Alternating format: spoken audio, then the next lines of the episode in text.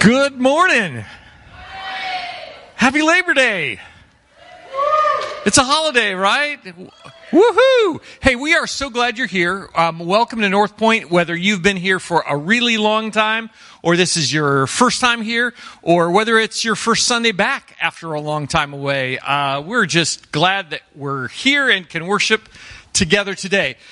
Every week, new people come back, and uh, as as things get going, it's uh, it is Labor Day weekend, so we probably may not have quite as many people. But um, if you're able to slide in towards the center, towards the ropes, so that additional people, as they come come in, can sit at the back and still socially distance. That would be great if you're able to do that. If you're comfortable, if you would rather have more space around you to just kind of do that, come down front. There's more space down front, right?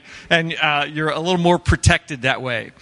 Uh, God's going to do some great stuff today. It's a weird kind of weekend. Jamie and most of the band are in Florida at a worship conference, so they're not here. And uh, Chad and Jana usually lead worship when they're gone. Chad's dad passed away pretty unexpectedly this past week, and um, and so we've got a special kind of Sunday. We're going to worship together with some video from COVID time and uh, some live worship with Mandy and Carrie Bayshore as well. So it's going to be just a cool morning. So if you would, go ahead and stand up. Uh, turn around and nod at somebody, wave to them, give them an air high five, whatever. And uh, as the video gets started, uh, sing out and let's worship together.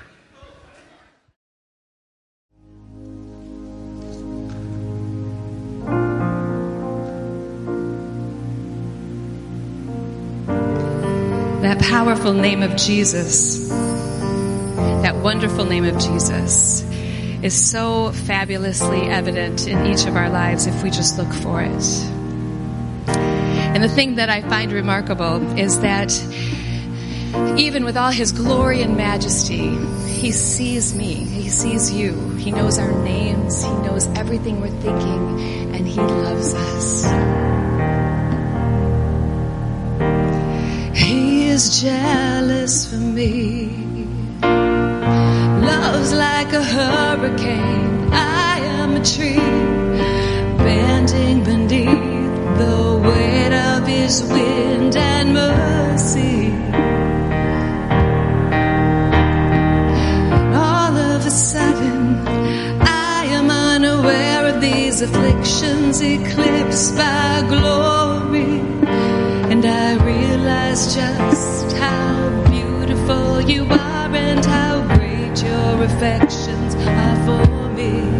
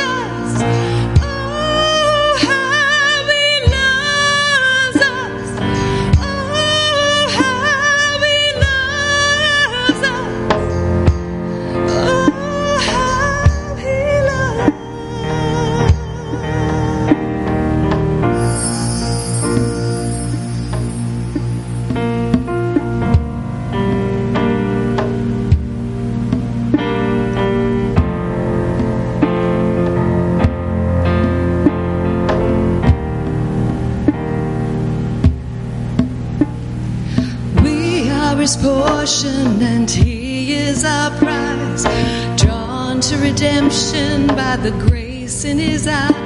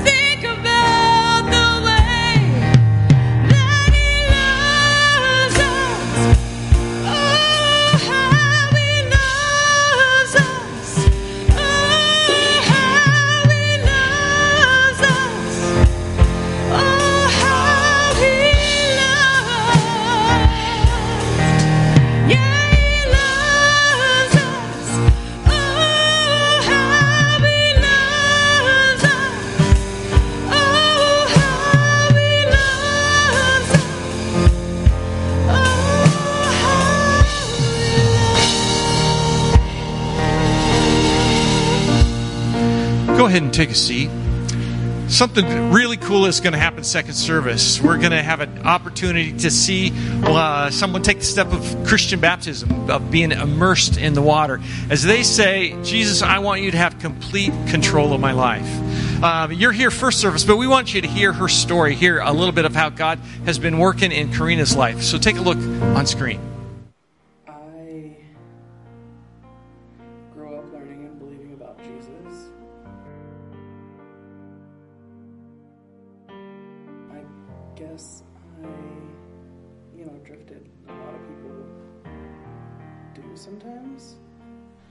Especially around the time my son got really sick and felt, I guess, that it was a punishment. Both of us got really angry, and um, I mean, eh, we had so many people praying for us, and I would find myself praying. And when you think back, I mean, I was praying to God, and so, so many people were praying for him too. And I mean, he got better. He got the transplant he needed and he got better. And i can see how he worked. I could see god.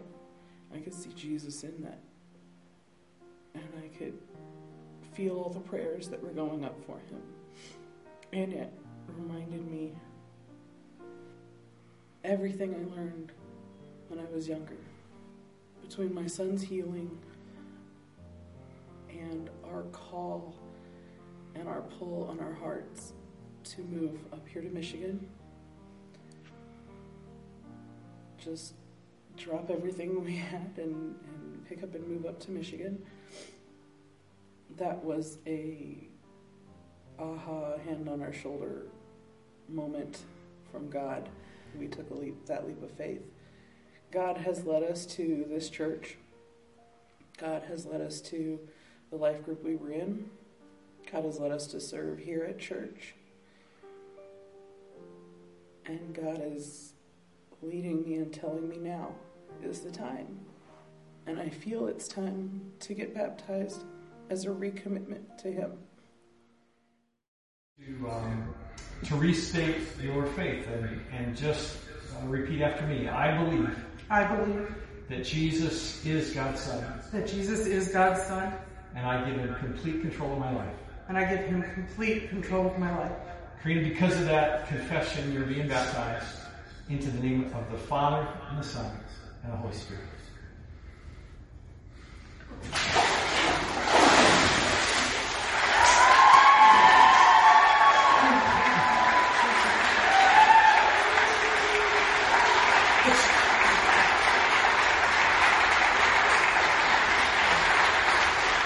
Let's, let's pray. Let's just pray together. God, God, together we we lift Karina up to you, Lord. Her desire to follow you, to to be the the mom, the wife, the leader, the example uh, that you've called her to be. That's all in her heart. And God, uh, help her to be faithful. Uh, fill her with your Spirit. Help her to be consistent And as Satan takes his attacks at her, and God make her strong. Build her up. Let us surround her as she follows Jesus. In, in his name we pray just now. Amen. Amen. And oh, how he loves us. Oh, how he loves us.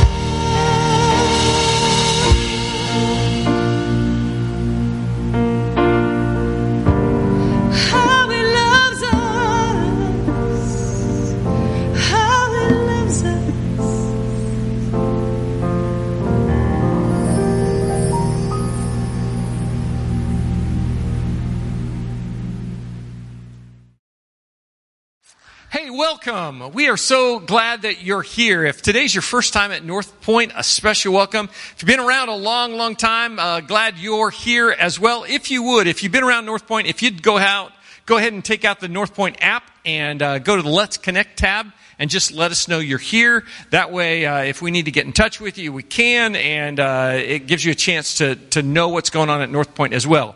If you're new, if it's your first time, the easiest thing you can do is with a smartphone, just send a text to uh, 94090, 94090, and just in the message put guest NCC.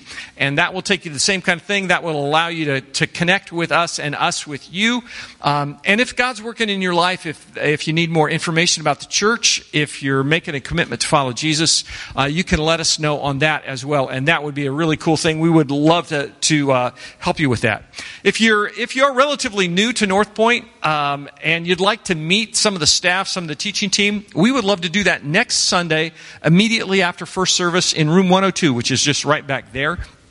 And uh, and so uh, if you're new, just think, oh, I'm going to stick afterwards next week, or um, if you're planning on coming second service, come a little early, and that would be great.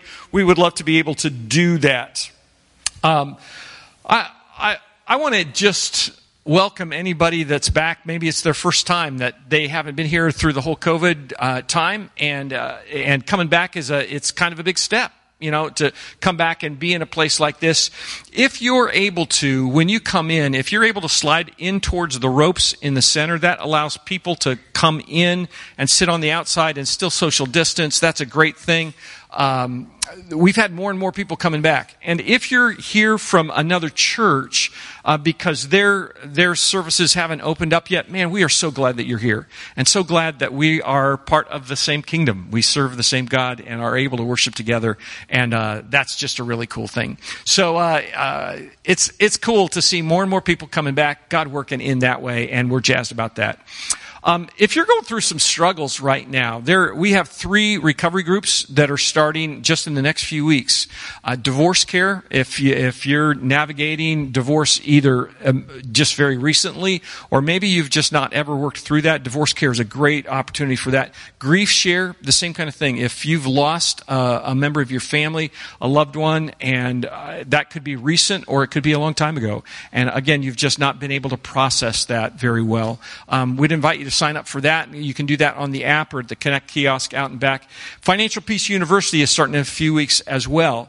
And uh, if you're struggling through this time, uh, maybe uh, struggling financially, uh, working through things because of job situations, Financial Peace is a great place to start. So uh, you can sign up for those. We would love to have you be a part of that. I think that's everything I'm supposed to say. I hope so. Chris is saying yes, so that's good. Uh, the every week we offer an opportunity for people to worship in a very tangible way. Uh, to, as we sing together, as we connect as the body of Christ, as we hear God's word spoken, but also as we give. Um, our offering time really is an expression of worship, and I would encourage you to participate in that. Many, many, many of you are given electronically, and uh, th- that that's just easier thing. We're not passing the trays right now, and that's cool. If you'd like to do that, um, you can text seven seven nine seven seven and uh, put the message in NCC Give, and that will take you. That will allow you to do that really easily. If you came and uh, and you'd like to give a gift of cash or a check, there are two um, containers by these two doors right out here, and uh, you can just put those in the in the containers on the way out, and that would be great as well. Um, everybody doing good? Good. God's working. You know, even in the, um, even when it doesn't see it, seem like it, even when stuff is cloudy, God's working. And, uh, and so, uh, I'm anxious for Chris's message. We, we finished this, uh, a series of messages today and got a new series that's just going to be really, really good that starts next week. Uh, let me pray and uh, and uh, we'll jump into the message. God, thanks for today. Thanks for each person who's here and the way that you're working in their lives. Um, God, I thank you for the body of Christ, um, how big it is, and um, and and what you're calling us to to do at this point in time, and that you're drawing us to Jesus all the time. God, take our offerings and use them in ways that we can't even imagine. Multiply them, God, for for your kingdom. Uh, use them for your glory. In Jesus' name, we pray. Amen.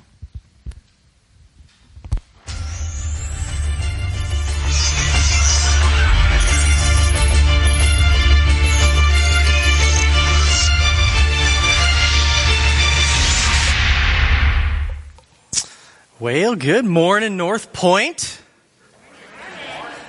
Some of you had Friday off, huh? I can tell. You can tell. Hey, it's just good to be here this morning. I mean, baptism is a cool thing to be part of. I'm, I'm glad we're here. I get to hang out in second service too, and if you wanted to, you're welcome to stick around and watch that. It's a cool thing watching someone take that next step in that discipleship journey. It's a cool thing. Uh, cool thing this morning to be able to be led in worship by Carrie and Mandy Bayshore. That was just cool, right? Um, yeah, don't. They'll get. It's. I'm just kidding. Carrie, man, if you haven't met them, they're just cool people. Both school teachers, so they're trying to figure out how to do school in the midst of all that's going on, and still loving Jesus and loving family and loving people and leading worship's cool thing. If you want to get to know Carrie and Mandy more, I'll put a pitch in right now for Northpointe 101. It's really designed for folks who are kind of newish to Northpointe, been around for a few months, but they lead that. So even if you've been here for decades and you're just like, they're good looking people, I want to get to know them. Like, feel free, drop in on that. They would, they would, they would dig that. So, uh, so glad you're here this morning. What a good morning. Like Rick said, um, uh, we're concluding a series this morning. We've called it What I'm Learning. Uh, our friend from Great Lakes College, Phil Beaver, was here, and he was just talking about the importance of priorities for Christians, especially just the, the effectiveness that comes with having the right priorities. Our family life pastor, Jake Howard, has been learning about and then talked about emotions and then, and then loving the wrong people, which was powerful, right? Because we all, we all know who the wrong people are. I mean, you're probably somebody's wrong person if we're just honest about it. But how do we, how, what do we do with that? How do we love people we just don't get or agree with? Couldn't be more timely. Right? And then the last number of weeks I've talked about um, just a book that I read that's impactful to me uh, uh, called um, uh, Three Words to Change Your Life, Making Much of God, turning God into God. That's been impactful. So today we end that series, and um, I just want to start kind of where we're heading with a confession. I just want to uh, uh, confess to you this is something our, our Catholic brothers have the angle on, and us Protestants, we've kind of lost that thing sometimes. So uh, this morning you'll just uh, play that role for me just to confess to you. It's a little embarrassing. I don't talk about it a lot because uh, it just feels a little. Um, uh, I don't know, embarrassing, I guess, which is weird because most of us probably deal with the same thing, have the same thing, but it still feels a little uh, awkward to talk about it. But here it is, just kind of throw it out there. Um, I have a heart problem. So when I was born, uh, I was born with this heart murmur, which I don't frankly even know exactly what that is. Something about a hole in your heart, which doesn't sound right, but I guess that's. And it didn't really do much to me. Like I didn't really never uh, notice it. Uh, I'd go for physicals, and I was supposed to tell the doctor every single time, and I, I think he listened or she listened to my heart and was like, "Oh yeah, there it is." And uh, that was about it. And and maybe sometimes my heart beat really fast when I was a kid. I don't know if that's related or that's because I was pudgy and really enjoyed sitting around and playing video games uh, more than doing anything outside. I don't know if the two are linked. Um, uh, around age 35, that's a little more than 10 years ago, I woke up at about 2 a.m. with massive chest pains. I'd never felt anything like this in my entire life. Uh, I didn't want to bother my wife because men are stupid. And, and so uh, I drove myself, not all guys, right, guys? You're all with me on this. Come on. Uh, so I drove myself to the grocery store because I was sure that it was just some sort of heartburn or something. And uh, and as I got to the grocery store, why are you laughing? I got to the grocery store because you know men. I got to the grocery store and um, and I stopped for a moment. Uh, maybe it was Holy Spirit in the parking lot. And before I went in, I thought, oh my gosh, what if this is a heart attack? And I thought, well, that's stupid. I'm like 30 something. 30 something year olds don't get heart attacks. I'm relatively in shape. I have a shape, and uh, and I'm fine. And and uh, full disclosure, that night for dinner, I had had an entire double onion calzone. So nobody should eat a double onion calzone ever, but the waitress misheard me, and I just felt obligated because I got issues. So I ate that. So I was sure that it was just some kind of heartburn or something. But I was sitting in that parking lot of a grocery store thinking, should I go to the ER?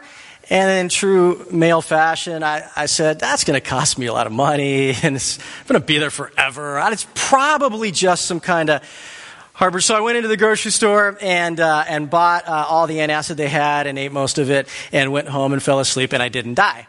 So I'm thinking it probably was just indigestion. Now, my medical friends right now are groaning. You're like, ha and, and this is why I give biblical advice and, and not medical advice. I think that it was probably nothing at all. But here's the point it was the first time in my life that I actually started thinking about my heart health.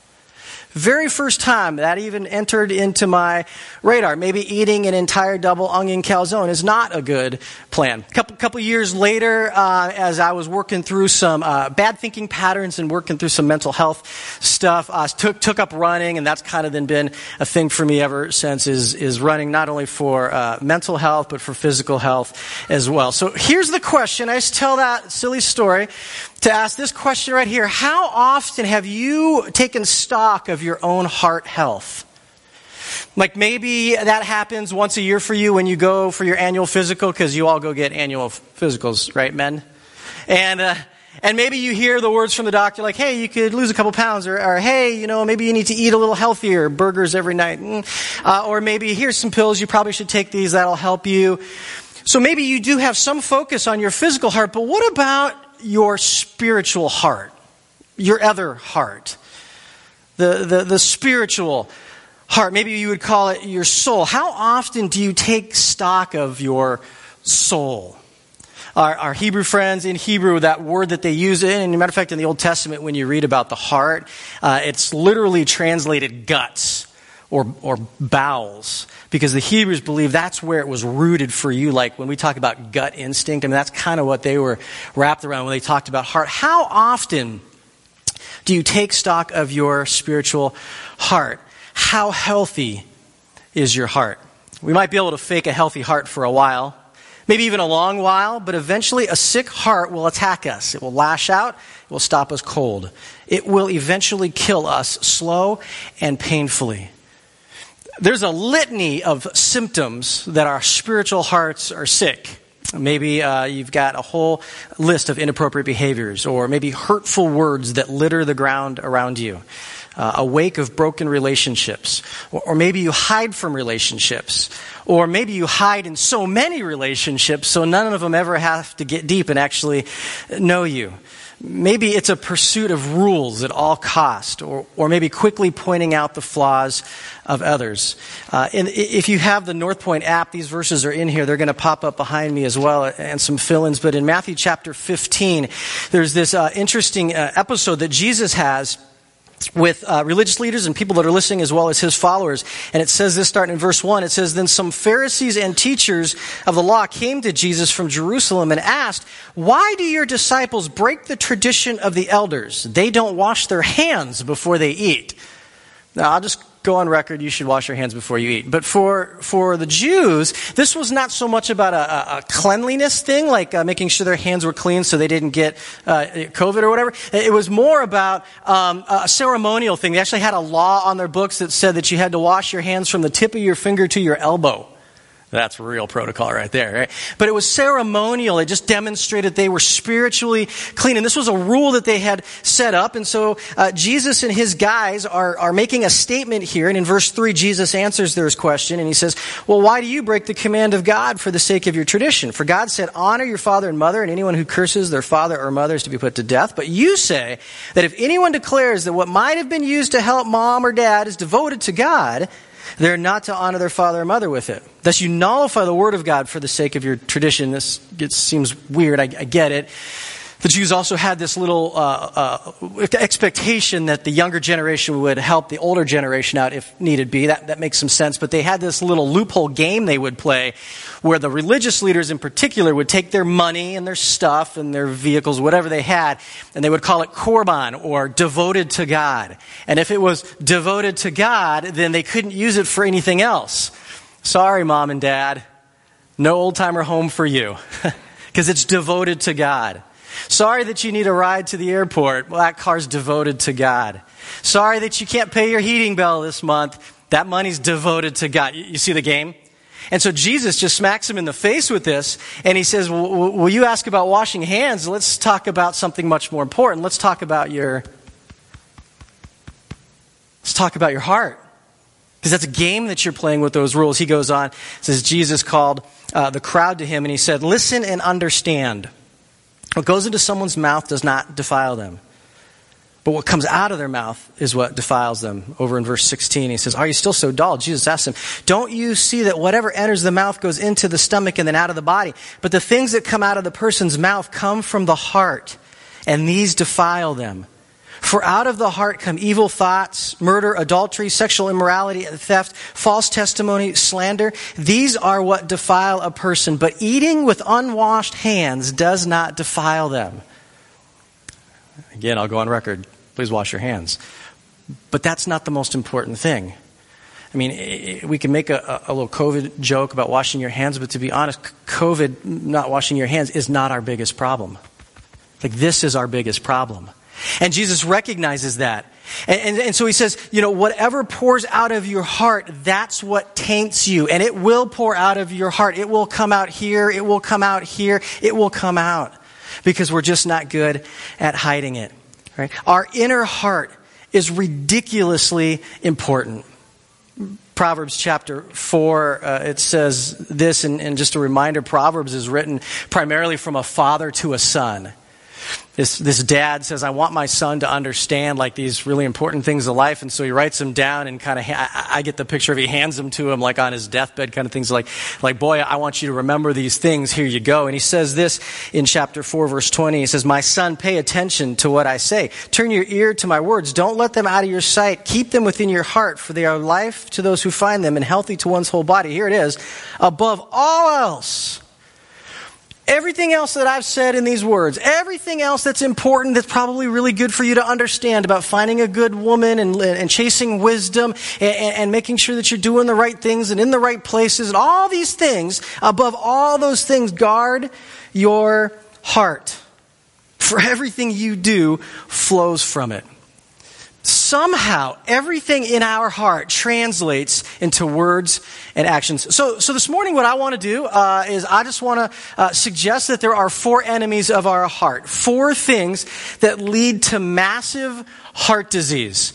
Uh, I, I, read a book, I know it's a surprise, and, and, called Enemies of the Heart by a guy named, a little guy named Andy Stanley. And this is what he says about this. He says, there are four life blocking agents that become lodged in our heart, poisoning our relationships, our faith, and our character. Those corrosive forces gain strength from darkness. Seeing is the greatest ally. Left to their own, they grow in power and influence like a lab experiment gone horribly awry. So at least facing these four potential enemies of your heart is half the battle, knowing that they're there. Here we go. And if you're doing the fill-ins in your app, this is, this is some of those. The first enemy of the heart, we call it guilt. Guilt is, is really this sense right here of I owe you. Guilt is the result of having done something that we perceive as wrong. That's not rocket science. We do something that we think is wrong and we feel guilty for it. Somehow we owe that person. When we sin against other people, in essence, we steal from them. Might be an emotion, a feeling, a hurt. It could be a physical thing, but literally we take something from them that wasn't ours to take, and we now feel like we owe them. Matter of fact, we even use that language. We say things like, I owe her an apology. Or, I really need to say I'm sorry. Or, or if you're raising little kids, you go, you need to tell your brother you're sorry. Sorry. Right? We use that kind of language. Nothing less than paying back that debt will relieve the guilt. Well, the problem is no amount of good deeds, community service, charitable giving, Sunday attendance, or the right words ever seem to match the guilt you feel from the thing that you owe. So there's nothing that will ever really pay them back. Guilt is an enemy of the heart. Here's a second enemy of the heart. It's this, this little one here. We call it anger.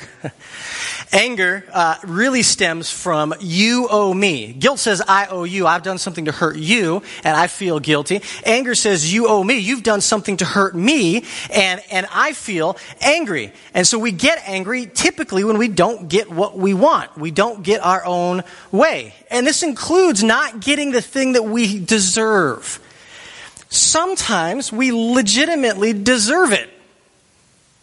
We've worked that time, we've paid that due, we've shown up to that place, we, I don't know, won that contest, whatever it might be, we deserve the thing, and we get angry because we didn't get the thing that we deserve. Sometimes we just think we deserve it, right? Because we think we're wonderful and amazing and smarter than anybody else, or whatever it is, and we think we deserve it, and we don't get that thing, and so it leads to anger. Uh, in our home, when our girls were little, uh, this is probably just our home because of our terrible parenting, my terrible parenting skill. And, but uh, our kids argued all the time. Anybody? No, it's just us. Cool. And um, and, uh, and and often the argument would be about uh, something, and the, the phrase that would come out is "That's not fair." No one? Anybody? Oh, good. And so, and so, and a lot of times it was, it was really important things like, she got more macaroni and cheese than me. and we're like, huh? or, uh, she got more time on the movie than me. And so, uh, uh, instead of losing our minds as parents, we just invented this fake thing that we called the fair fairy. And so when my kids would yell, that's not fair, I'd be like, you gotta find the fair fairy. Because again, my parenting skills are, but, but fair fairy was a big thing in our home because our kids, just that sense of anger from not getting what they felt felt like they deserved. And, and sometimes um, that's just life. We just don't get the thing that we think. We just so we drive towards anger. The angry person is usually a hurt person. They've been hurt somehow. The, the natural reaction to hurt uh, is anger and, and payback. Guilt says, I owe you, and you're trying to figure out how to pay it back. Anger says, you owe me, and I'm going to get that back. I'm going to get revenge. Uh, somehow you're going to owe me. But the scales never quite seem to balance out. It always seems to do this. Because then I do something to you that's a little bigger because obviously you owe me some interest. And then you do something to me that's just a hair bigger because you owe me a little. oh my gosh. And we end up with like family wars or something. Right? Over time, this sense of he owes me or she owes me really will bleed out to everyone owes me. Angry people don't just stay angry with an individual, they become angry people at everyone, and everyone owes me. Nothing seems to ever please. And, hear me clearly, it's not that you don't have a legitimate hurt. If you're an angry person, you've been hurt by someone, you probably have a legitimate hurt. They have done something wrong against you. They have taken something from you. They have hurt you in some tangible way, whether intentional or unintentional. They probably have done that, and you have a legitimate hurt. It's not that you weren't taken advantage of, you were. It's just that over time, that anger will ruin your heart. Here's the third enemy of the heart greed. Greed. Greed, in essence, says, I owe me. Uh, guilt says, uh, I owe you. Anger says, uh, you owe me. And, and greed says, I owe me. It sounds like this I deserve every good thing that comes my way, and every good thing that could possibly come my way. It should all be mine.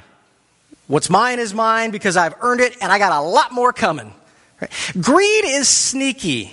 Greed disguises his, itself. Uh, I, I, I know that many men, majority of men, probably wouldn't have a problem saying, Yeah, I, I struggle with anger. And, and, I, know, I know lots of people, majority of people would say, mm-hmm, Yep, I've got some guilt. I, I don't think I've met anyone yet that has told me, Yep, I'm super greedy. It just seems to be this little hidden, sneaky thing. People don't want to admit that. We don't even think that we're greedy. Greedy people are often savers, and saving is a good thing. They're often planners, and planning is a good thing. They, they often want to make sure their financial future is secure, and making sure your financial future is a good thing. And greed sometimes hides in all of that. It's often easier to diagnose greed in other people to see it in yourself. Again, here's what Andy Stanley says in his book. He says, Greedy people talk a lot and worry a lot about money. Greedy people are not cheerful givers. Greedy people are reluctant to share. Greedy people are poor losers. Greedy people quibble over insignificant sums of money. Greedy people talk as if they have just enough to get by. Greedy people often create a culture of secrecy around them. Greedy people won't let you forget what they've done for you. Greedy people are reluctant to express gratitude. Greedy people aren't content with what they have. Greedy people attempt to control people with their money. Greed knows no socioeconomic boundaries. I've met greedy poor people and greedy rich people. See, greed isn't a financial issue, it's a heart issue. Jesus in, in Luke 12 has this interesting, uh, I think it's interesting, uh, experience in his life he's out doing his thing and, and, and, and somebody stops him kind of cold and in verse uh, 13 of chapter 12 says this someone in the crowd said to him jesus teacher tell my brother to divide the inheritance with me one thing that drives me nuts about the bible is sometimes we don't get the context. Like I, it doesn't tell us. Like what the heck? This seems very out of the blue doesn't it this dude just shows up. Jesus is doing the Jesus thing with bread and fish and people and healing and teaching and talking and just doing what he does. And the dude shows up. He's like, Tell my brother! Divide the inheritance. Somebody died, apparently, because they're talking about an inheritance. He doesn't talk about that. He just wants what's his. I deserve, let's assume there's two brothers. I don't know that. We're just making that up. I deserve half. Tell him to give it to me now. That seems like a catch 22 for Jesus. What's he going to say? He's Jesus, so he replies with this Man, who appointed me a judge or an arbiter between you? Okay. and then he goes on, which I think it would have been good to stop there and walk away, like, not my problem. But then he says to him, Watch out. This is everybody listening. Be on your guard against all kinds of greed. Life does not consist in the abundance of possessions. That's bumper sticker stuff right there, isn't it? That's tattoos on your wrist. That's like, you know, signs on your wall when people walk into your home, you know, right above like live, love, pray, or whatever it is. Like, like life does not consist in the abundance of possessions. It's interesting that Jesus calls this guy out on greed because he, he's, he's not greedy, right? He just wants what's his. He just, that's, what's mine is mine. That should be mine. Dad died and I want my stuff. Tell my brother to give it to me. And Jesus says, man, be careful about greed. Jesus goes on, and we won't read it. You can read it later because you got a Bible. But Jesus goes on to tell this entire story then about this guy, this rich guy who's got like like storage units full of stuff, and he's super wealthy and, and successful, and he gets more stuff, and he doesn't have enough storage units for his stuff. So he's like, I got to get more storage units. So he builds a bunch more storage units so he can shove more of his stuff in there. And then that night he dies. And, and, Jesus tells the story. So, like, what's the point of this whole thing? Like, that guy spent all this energy and effort on making sure that his stuff was stored because there's so much stuff. He had so much stuff, he couldn't even use it. He had to store it.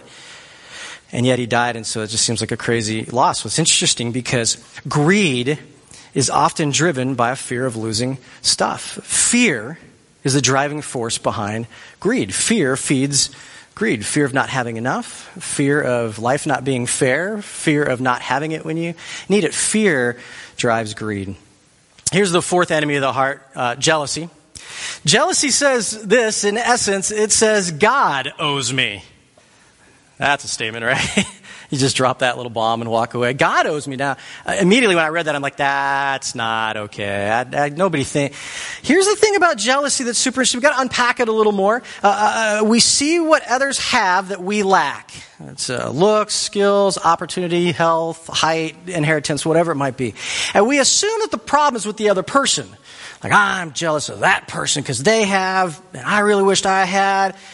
But the challenge with that is that that person probably isn't even aware of your jealousy and probably didn't do anything magical either to get the things he has or uh, he's not rubbing it in your face in any capacity at all. God just chose to give them those things instead of you. Our problem is really with God. Because in a nanosecond, God could have made that equal. Fair fairy, right? He could have just decided, okay, I will give it to you too. But he didn't.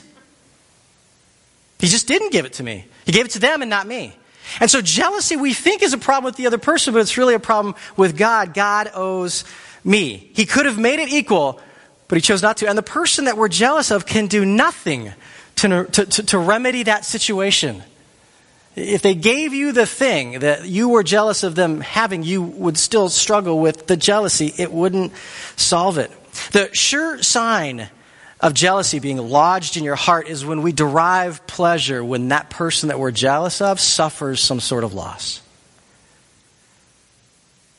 So it's a bum stock market or whether they got laid off from a job that we thought we should have. We, we know jealousy is there when we're like, we'd never say it out loud, right? We just, in our heart, somewhere deep, we're like, yeah. jealousy is a problem. So, there you go. Four enemies of the heart. Uh, I, I, don't know. Uh, my hunch is that all of us in here at least can lean to one of those and it's feeling uncomfortable all of a sudden because you're like, just don't look me in the eye. I don't want to look you in the eye either. We'll just look down at the floor. And, what do we do about it? And that's where I want to, I want to drive us a little bit. How do we fix it? We can't just hope those things away. We can't just think them away. Uh, just like physical heart problems, you can't just magically hope somehow it gets better or overnight it's going to fix. There needs to be probably exercise. There probably needs maybe some medication. Well, same with our spiritual heart. We've got to develop some, some, I don't know, antidotes antidotes to it. We, we call them habits of happiness. We've got to develop some habits of happiness, right? And so here we go. The four enemies of the heart and the habits that I'd suggest we work on developing. Number one is guilt. Guilt again says, uh, I owe you. The habit we want to work on is confession. Confession. Confess to others, confess to God, especially confess to the person that you hurt. You will never be able to just pay back for that offense. You will never be able to, can I make it up to you somehow? There has to be confession. You have to own up and apologize. The suggestion is to keep short accounts with people and make confession a habit. Like, like all kinds of exercise, it just gets easier the more you do it. So that you're just confessing all the time and people are like, it's okay, it's okay, it didn't even offend me. But the heart is so sensitive because it's so healthy that you're just into confessing. You're keeping short accounts. The second enemy of the heart was anger. Anger says, You owe me. The habit we want to cultivate here is forgiveness. Forgiveness. Now, I said when we were talking about anger, usually angry people are hurt people, and they usually have some legitimate reason for being hurt. They were legitimately hurt, and so now I'm saying forgive, and you're saying, wait a minute, so I'm just supposed to like let it go? Is this like a horrible frozen musical or something? We're just going to run around like Elsa and sing Let It Go and it's fine. We're all good again. I, I, don't think so. We just let people off the hook. Probably not. Here's what it sounds like. Ephesians f- chapter uh, 4. In verse 31, uh, the author says this Get rid of all bitterness, rage, and anger, brawling, slander, along with every form of malice. That could all just fall under the category of anger. Paul says, the author says, Get rid of it. Like literally separate yourself from it. He doesn't say forget, because I wish it was that easy when you forgive someone that you just forget that it ever happened. It, it's just not that easy. And it doesn't mean that you don't maybe put in some future boundaries. Boundaries are good. So if somebody has hurt you, uh, there are suggestions of some boundaries even in the midst of the forgiveness. But it does mean that I'm no longer responsible to collect what's due me. That person owes me. I am no longer the bounty hunter here. I don't have to hunt that down. It's really God's mess to deal with. In verse 32 of Ephesians 4, it says, Be kind and compassionate to one another, forgiving each other, just as in Christ God forgave you. God is able to forgive me. Well, he had every right to be angry at me because I hurt him in immeasurable ways. I have the ability to forgive others when they hurt me. The only chance of that it's made possible in Christ. The best illustration I, for me that I ever heard of forgiveness is the idea of taking your hand off their throat. They've hurt you somehow, and you've just got them. You know what I mean?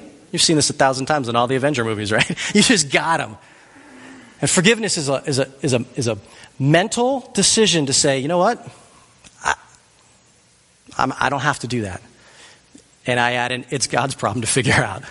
That's super helpful to me. Like, I don't have to choke it out of them. I don't have to collect that due. If forgiveness is something that you struggle with, like I do, then here's a real practical approach. If you have the app, it's in there, so that's good. If not, this is a really, for me, it's a helpful practical approach to working with forgiveness. Number one, identify who you are angry at. I know that seems silly because you're like, I know who I'm angry at. Write it down, name it, know that person, get their face in your head. That probably isn't the difficult part. Second step is determine what they owe you. Specifically, write down what they stole from you, how they hurt you, what they did to you that offended you. You cannot forgive generally. That person's a jerk, but I'm going to forgive him. It's not going to work. Write down specifically on a piece of paper that's probably between you and you and God uh, how they are a jerk. Like, what did they say? What did they do? What did they, how did, were you offended? Write that down. You cannot cancel a debt that you haven't specifically identified. The third step then is cancel that debt. That's a debt that's owed you. They have hurt you and offended you. They've stolen that from you. Cancel that debt. You literally decide they no longer owe you. That's a decision you can make. That's a decision I can make. I can release my hand off their throat. I can decide, yes, they took that from me. I'm no longer going to hold them to that. I'm no longer holding that debt. I'm canceling the debt. I mean, Jesus canceled mine, so I'm able to cancel theirs, and it's Jesus' problem to deal with. And then the fourth thing, the fourth thing is dismiss the case. That's a daily decision to not reopen it. This is the hard part for me. The first three, I'm like, yeah, yeah, yeah I got them. And then the fourth one is, but it keeps coming up in my head. It's a daily decision to dismiss the case. Feelings don't automatically follow the decision to forgive. And it doesn't automatically erase our memories of the thing. So when anger and frustration flood back in on that thing you've already dismissed, it's okay to feel those feelings. Feelings are feelings. They come and they go. They're feelings. That's okay to feel the feelings, but you remind yourself that you've chosen to forgive it, that they don't owe you for that anymore. I think this is an amazing satanic strategy to keep us at odds with each other, which keeps us minimized and ineffective as Christ followers. Because when we say we forgive someone, then there's like the devil just whispering back here, yeah, but remember when they, remember how that felt when, and so in the past, I just felt like, I'm not going to listen to that. And I'm not smart enough to not listen to that. It's just too there for me. And so this idea of saying and responding to it, yeah, yeah, yeah that hurt. That hurts. it doesn't, I don't, but you know what? I've decided I, I, it's not my debt to, to chase. I'm going to let Jesus figure that out, and I'm, I'm done. I'm not chasing that. Yep, it hurts. Yep, nope. Yep, some safe boundaries. Yep, yep, no, I'm trying to, I don't really forget very well, so it just, it's lodged up in there. But you know what? I don't have to chase it. Man, thank you, Jesus, for forgiving my debt, in even such a better way. Such a better way. Here, here's the third one greed. Greed, if I remind you, says, uh, I owe me, I owe me. And the habit that we want to cultivate here is generosity. Generosity, what I like literally mean is giving your stuff away. Give stuff away. Not everything. I mean, if you want to give everything away, I'll give you my address. But, but like give stuff away. Get in the habit of just giving stuff away. You have to grapple at some point with the question, why do I have so much? And if you live in this country and you're in this area, we have so much. so why? Should be no guilt for that, but why has God allowed us to have so much stuff? Literally look for opportunities to give it away. Uh, back in was March or April or whenever when those government stimulus checks came out. Remember that?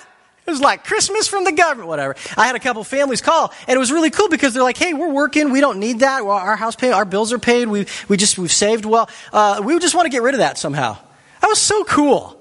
Like to have people like just immediately, like that was their response because they've cultivated this habit of happiness, of just giving stuff away.